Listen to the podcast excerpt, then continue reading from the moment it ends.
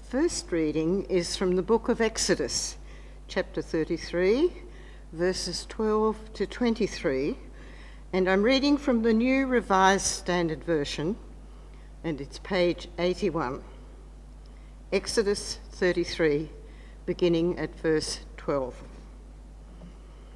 Moses said to the Lord, See, you have said to me, Bring up this people but you have not let me know whom you will send with me. Yet you have said, I know you by name, and you have also found favour in my sight. Now, if I have found favour in your sight, show me your ways, so that I may know you and find favour in your sight. Consider too that this nation is your people. The Lord replied, my presence will go with you, and I will give you rest. And Moses said to him, If your presence will not go, do not carry us up from here. For how shall it be known that I have found favour in your sight, I and your people, unless you go with us? In this way we shall be distinct, I and your people from every people on the face of the earth.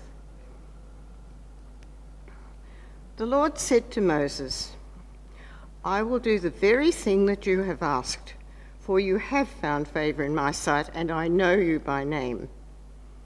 Moses said, Show me your glory, I pray. And the Lord replied, I will make all my goodness pass before you and will proclaim before you the name, the Lord. And I will be gracious to whom I will be gracious, and will show mercy on whom I will show mercy.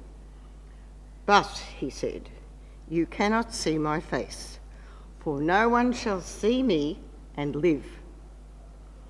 And the Lord continued, See, there is a place by me where you shall stand on the rock and while my glory passes by, I will put you in a cleft of the rock, and I will cover you with my hand until I have passed by.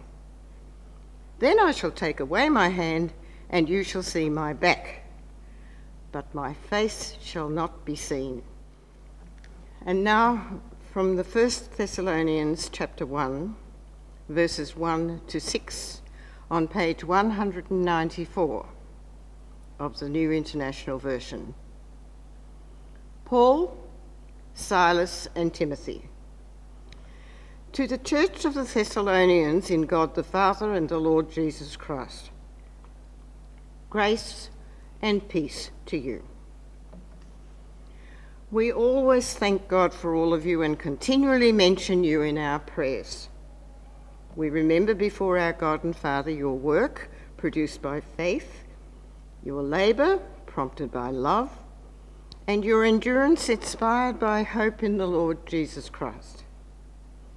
For we know, brothers and sisters loved by God, that He has chosen you, because our gospel came to you not simply with words, but also with power, with the Holy Spirit and deep conviction.